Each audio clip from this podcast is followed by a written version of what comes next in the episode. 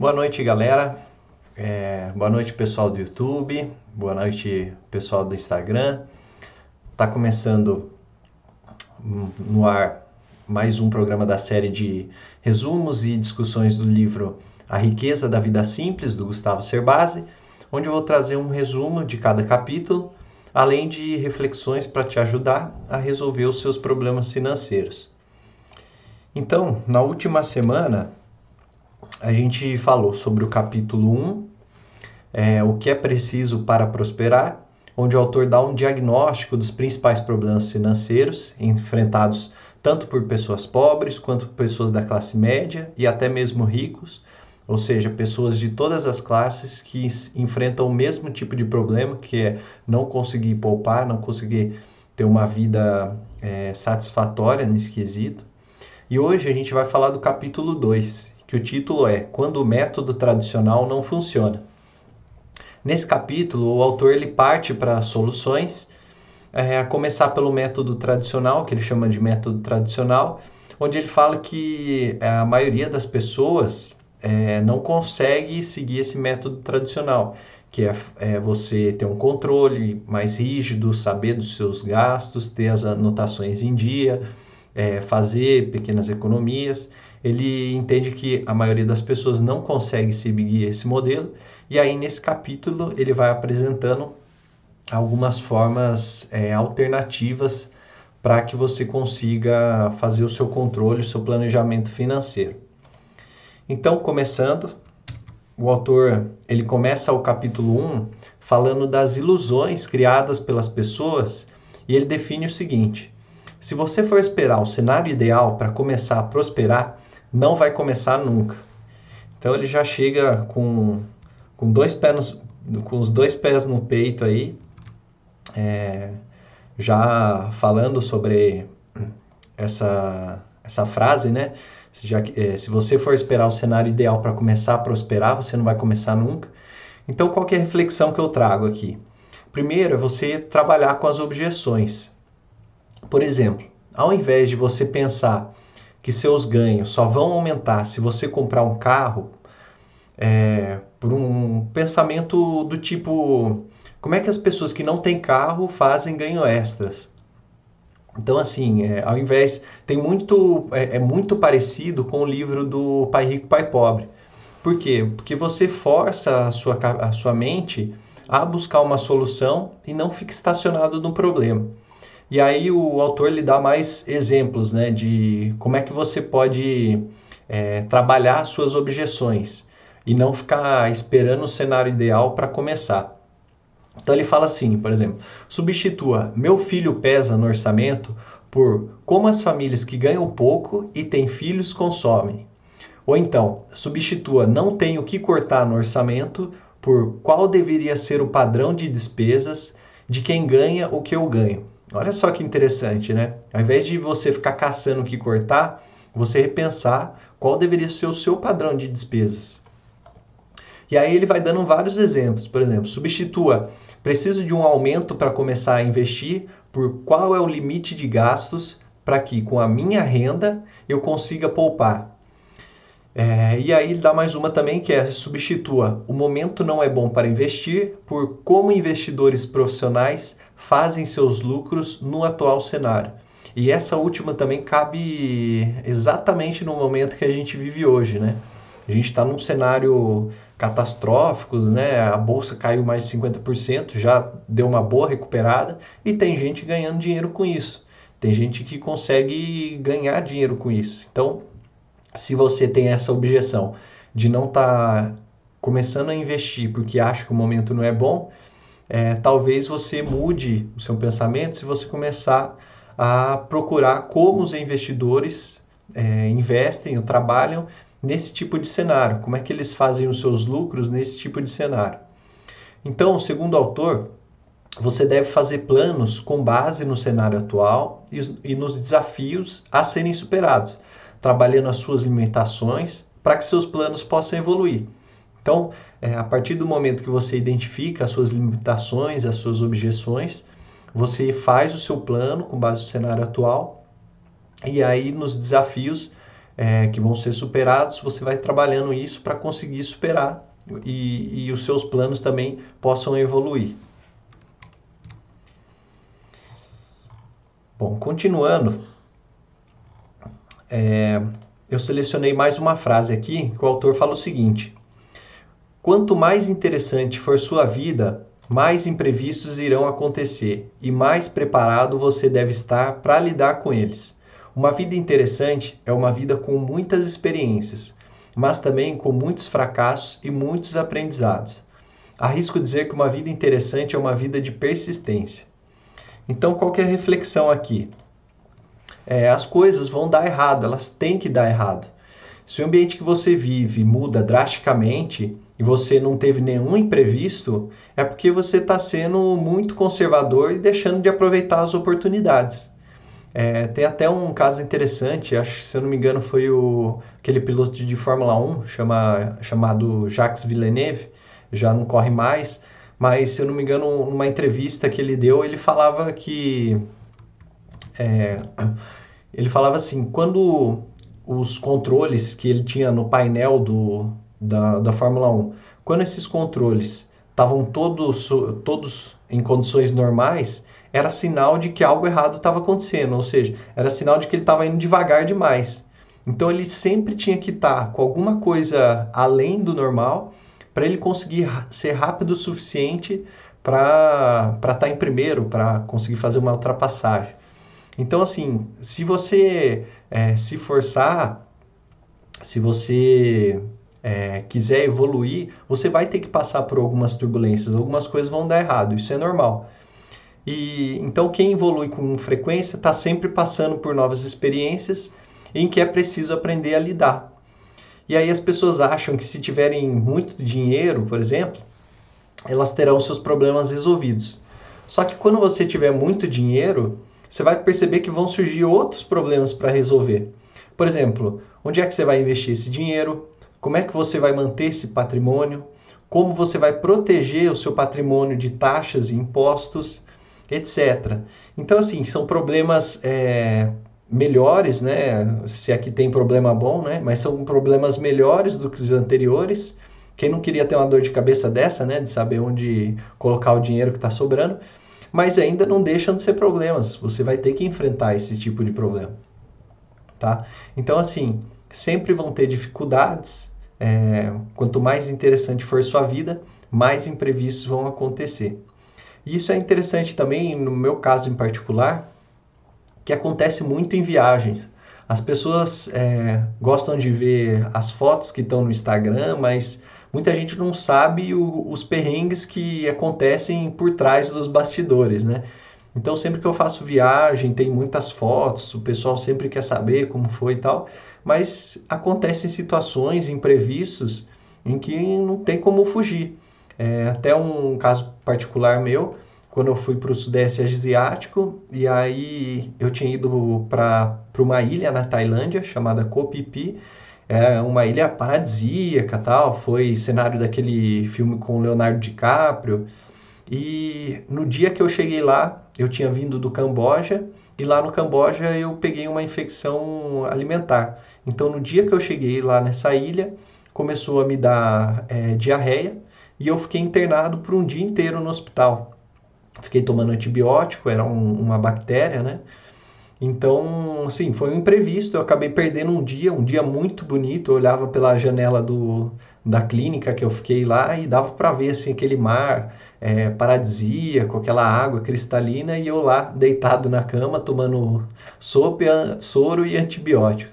Então, assim, imprevistos acontecem, mas é, faz parte de uma vida interessante ou de, de desafios, né?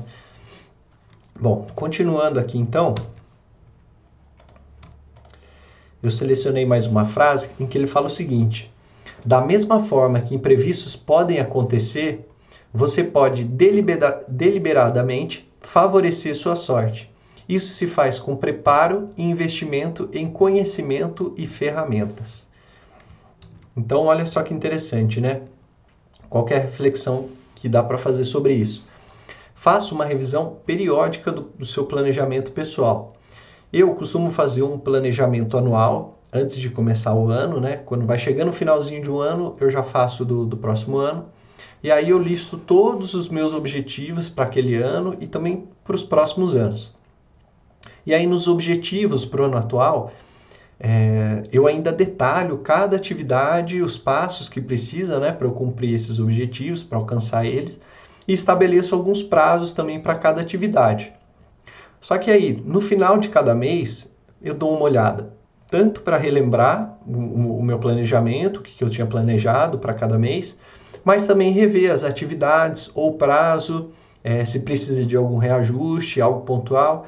Por exemplo, nesse último mês, com a, com a pandemia, com a quarentena, eu tive que rever um monte de coisa, um monte de prazo que estava previsto. É, eu, eu tive que rever essas coisas. Mas isso faz parte, são imprevistos, e aí sempre que você faz uma revisão periódica nesse seu planejamento, fica mais fácil de você traçar de novo o rumo, corrigir a rota, né? E seguir rumo a esses objetivos. Então, é, tem uma frase do Sêneca que ele coloca no livro que é o seguinte: quando se navega sem destino, nenhum vento é favorável. Então, quando você não tem um plano detalhado, qualquer dica é, se transforma. Desculpa, quando você tem um plano detalhado, ou quando você sabe ou qual vai ser o seu destino, qual vai ser o seu objetivo, qualquer dica se transforma em economia ou fortalecimento do projeto. Por exemplo, suponha que você tem um plano de fazer uma viagem pela Europa.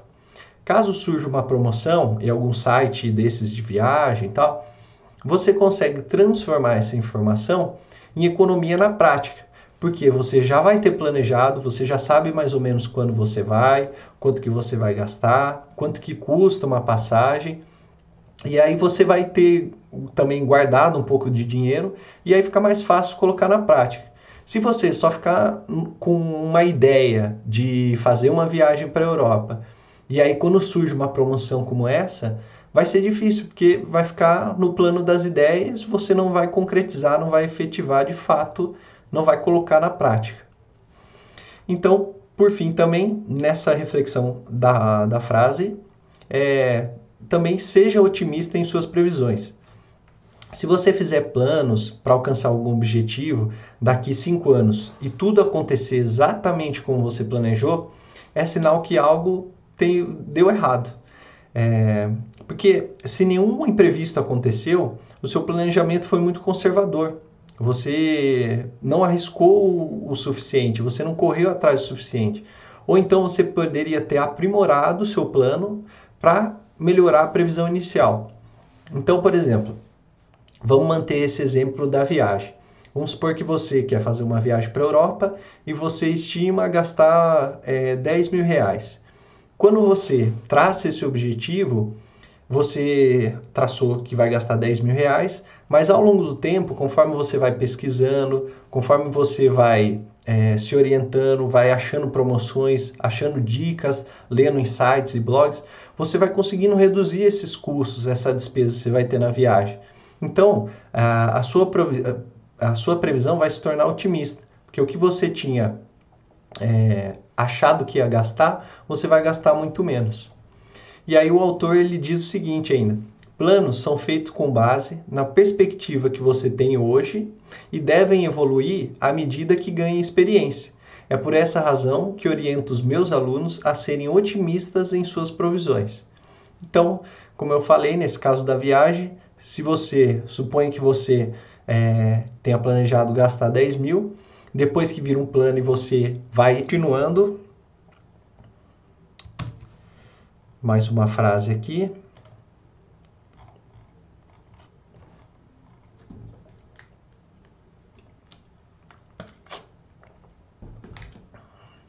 O autor diz o seguinte: Todos temos sonhos, é uma ideia quando essa ideia se traduz em organização do orçamento, esforço de poupança, escolha de investimento e ações concretas para viabilizar esse sonho, temos enfim um plano.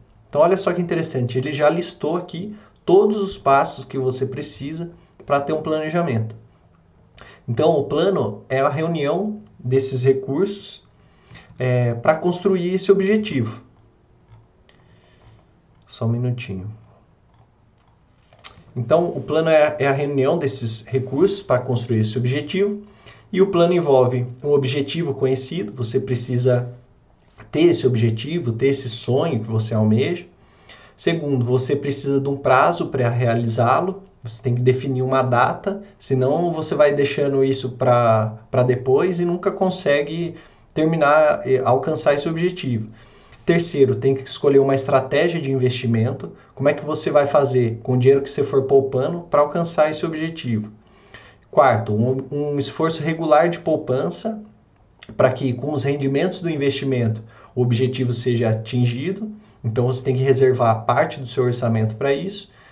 E aí também, por fim, a pesquisa de informações para aprimorar cada item anterior para aprimorar o seu objetivo, o seu prazo. De repente você estabelece um prazo e com as informações que você conseguiu através de pesquisa, você consegue realizar até antes do previsto.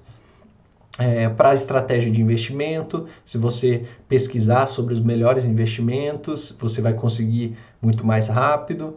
É, com a poupança também que você precisa fazer, se você pesquisar, você vai acabar achando formas melhor de poupar, ou então consegue poupar até mais do que você tinha imaginado. E aí ele fala também de exemplos que não podem ser considerados como um plano. Então, por exemplo, começar a investir quando receber um bônus ou uma promoção. Isso não pode ser considerado um plano, porque isso é, vai ficar no campo das ideias. Você tem que, assim como ele falou lá no, no começo do capítulo, você tem que mudar a sua cabeça para pensar, ao invés de começar a investir só quando for receber o bônus, você é, mudar, né, você trabalhar no seu orçamento para conseguir investir com aquilo que você já tem hoje, com o salário que você recebe hoje. Segundo, que não seria um, um exemplo de que não seria um plano, aguentar no cargo insuportável até que apareça uma oportunidade melhor. Isso também não é um plano. É, o que ele fala aqui, que você pode fazer é você correr atrás, você fazer um, um curso profissionalizante para conseguir outra oportunidade de emprego, ou você conseguir um outro trabalho é, que seja que de repente pague um pouco menos, mas que você teria uma perspectiva melhor no futuro de promoção é, ou de carreira. É, outro exemplo também que ele dá: jogar na loteria semanalmente na esperança de ganhar um grande prêmio. Isso não pode ser um plano. Como é que você vai é, apostar na sorte para ser um plano para você conseguir o seu objetivo? Então, isso também não pode ser o plano. Ele até fala, eu achei interessantíssimo no livro. Ele fala que a loteria ela é, ela é como é um imposto voluntário, porque a maioria das pessoas que pagam não recebem isso de volta apenas, se você for ver estatisticamente, muito poucas pessoas que conseguem ter é, a sorte de ganhar na, na loteria. Então a loteria acaba sendo um, um, imposto voluntário. As pessoas vão lá, pagam todo mês, pagam a cada, a cada extração, né, a cada sorteio, e esse dinheiro nunca volta para essas pessoas. Né? Então isso também não pode ser um plano. Enfim, o autor vai listando uma série de, de exemplos de que não poderiam ser planos para você tomar como exemplo. Bom, seguindo então, mais uma frase, ele diz o seguinte: Uma das mais importantes técnicas do planejamento financeiro é manter-se resiliente. Em outras, em outras palavras, planos devem ser construídos de modo a suportar imprevistos de diferentes naturezas. Então, isso aqui é bem interessante, né? A gente ouve falar sobre resiliência, né? O que é resiliência? Resiliência é a característica de recuperar sua forma original depois de sofrer.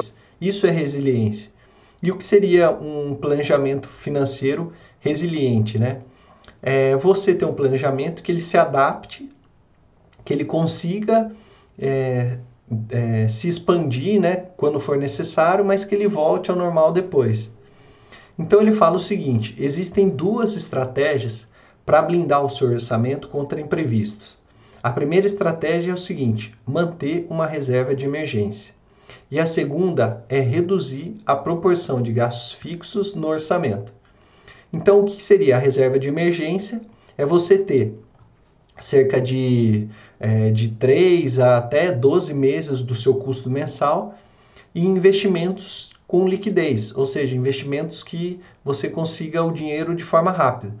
Então, por exemplo, o Tesouro Direto ou um CDB com, com liquidez diária, é, é, seria o seu primeiro foco de investimento seria nesse montar nessa reserva de emergência. Por quê? Quando acontecer algum imprevisto, você usa esse dinheiro para cobrir esse imprevisto ou para se manter no mesmo padrão de vida durante esses meses que você tem a reserva. E os gastos fixos são aqueles que você terá que pagar todos os meses, como um financiamento, por exemplo. Então, quanto mais despesas fixas você tem, mais imposto, é, desculpa, mais exposto a imprevisto você vai estar e porque daí não tem o que cortar em situação urgente. Vamos supor que se eu, você faça um financiamento de uma casa e ela ocupe grande parte do, do seu, das suas despesas, né? Então você tem lá o seu salário, um, para arredondar aqui, vamos supor que se você tenha, você paga mil reais, você ganha mil reais de salário e aí é, o seu financiamento é 700 e você vive com 200. Se acontecer algum imprevisto, esse 700 do financiamento não tem como você mexer, ele é uma despesa fixa. Então fica muito mais difícil, você vai ter que é, se virar para cortar coisas quase que impossíveis ali. Então fica muito mais difícil de ele ser maleável, do seu orçamento ser maleável. Então, é, o que ele fala, né? Você precisa ter uma combinação de reserva de emergências fazer compras à vistas para não ficar engessado com o seu orçamento, né? E ter um estilo de vida mais simples, porque daí você vai ter os gastos fixos bem menores e um orçamento bem mais maleável. E mesmo que você tenha isso, ele ainda fala que é, isso não blinda totalmente o seu orçamento de frustração. Só que essa combinação torna o, o seu planejamento, seu orçamento mais flexível e você consegue passar essas mudanças com muito mais facilidade. E aí logo você volta à sua vida normal, à sua condição normal. Por isso que ele precisa ser resiliente. Ele precisa ter essa capacidade de expandir quando você precisar. Então por isso que é importante não ter gasto fixo ou então complementar com a reserva de emergência. E aí assim que passar a turbulência, ele volta ao normal volta à condição normal da sua, do seu padrão de vida é, e da, do seu orçamento. Certo?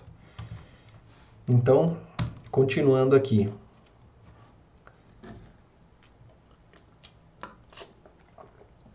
Em um cenário sem grandes alterações, planos podem ser ajustados contra imprevistos.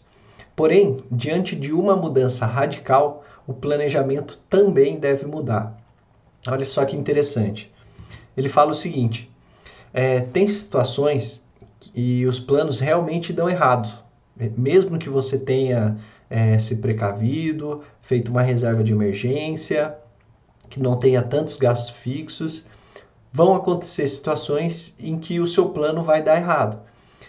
E aí é, existem vários exemplos, ele dá no livro como um, uns exemplos, né?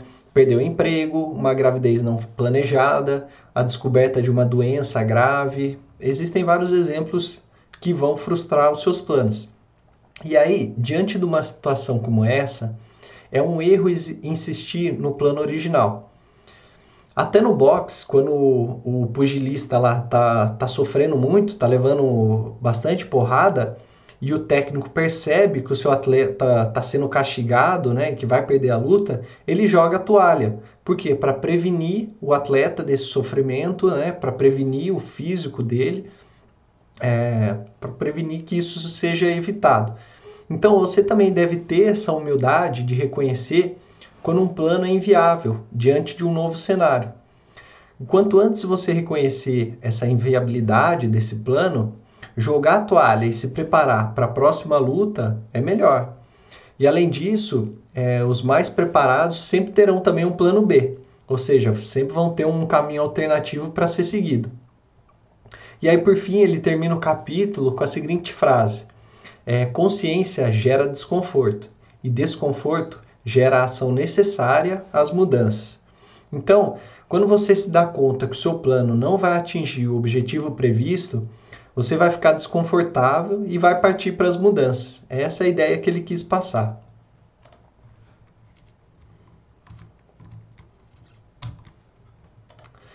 Bom, pessoal, chegamos ao final do, do capítulo, do capítulo 2. Esse capítulo foi bem rapidinho, ele é bem curtinho. É, na próxima semana a gente vai falar sobre o capítulo 3. Espero que você tenha refletido bastante sobre esse tema do, do capítulo, sobre é, o seu orçamento, como é que você começa a fazer as coisas na prática. Esse capítulo começa a tratar disso. Mais para frente, nos próximos capítulos, ele vai dar mais exemplos de como você pode fazer isso na prática. E aí, é, na próxima semana, eu vou falar do capítulo 3 do livro, que é o, o, o título é o seguinte: Planos Novos para quando os velhos fracassarem. Então, nos primeiros capítulos, é, nesses dois primeiros, ele fez um diagnóstico do problema financeiro das pessoas e mostrou as alternativas para quando o modelo tradicional não funciona. E aí no terceiro capítulo, ele continua com esses exemplos práticos, como por exemplo o orçamento base zero, ele vai ensinar como fazer, vai dar esse exemplo, mas dessa vez focada naqueles planos que nunca saem do papel ou parecem muito distantes. Ele vai focar nesse tipo de objeção, nesse tipo de planos. Então, comente se você gostou é, dos resumos das reflexões. É, vou dar uma olhada aqui se tem algum comentário. Ó, o Alisson mandou um boa noite. Boa noite, Alisson. Obrigado aí por ter participado. Tem aqui o Arthur. Valeu, Arthur. A Bárbara Michelini. A Nívia. A Coplácido 2018. Obrigado, pessoal, por terem assistido aí, terem participado. Bom, se não tiver nenhuma pergunta, é, eu vou encerrar. Então, eu vejo vocês na próxima semana, na próxima segunda-feira, dia 11, às 9 horas de novo. E se você tiver alguma pergunta, pode deixar escrito no, nos comentários, eu respondo depois. É, ou enviar no, no, no chat, alguma coisa assim, no Instagram. Então, até a próxima semana. Boa noite a todos. Tchau, tchau.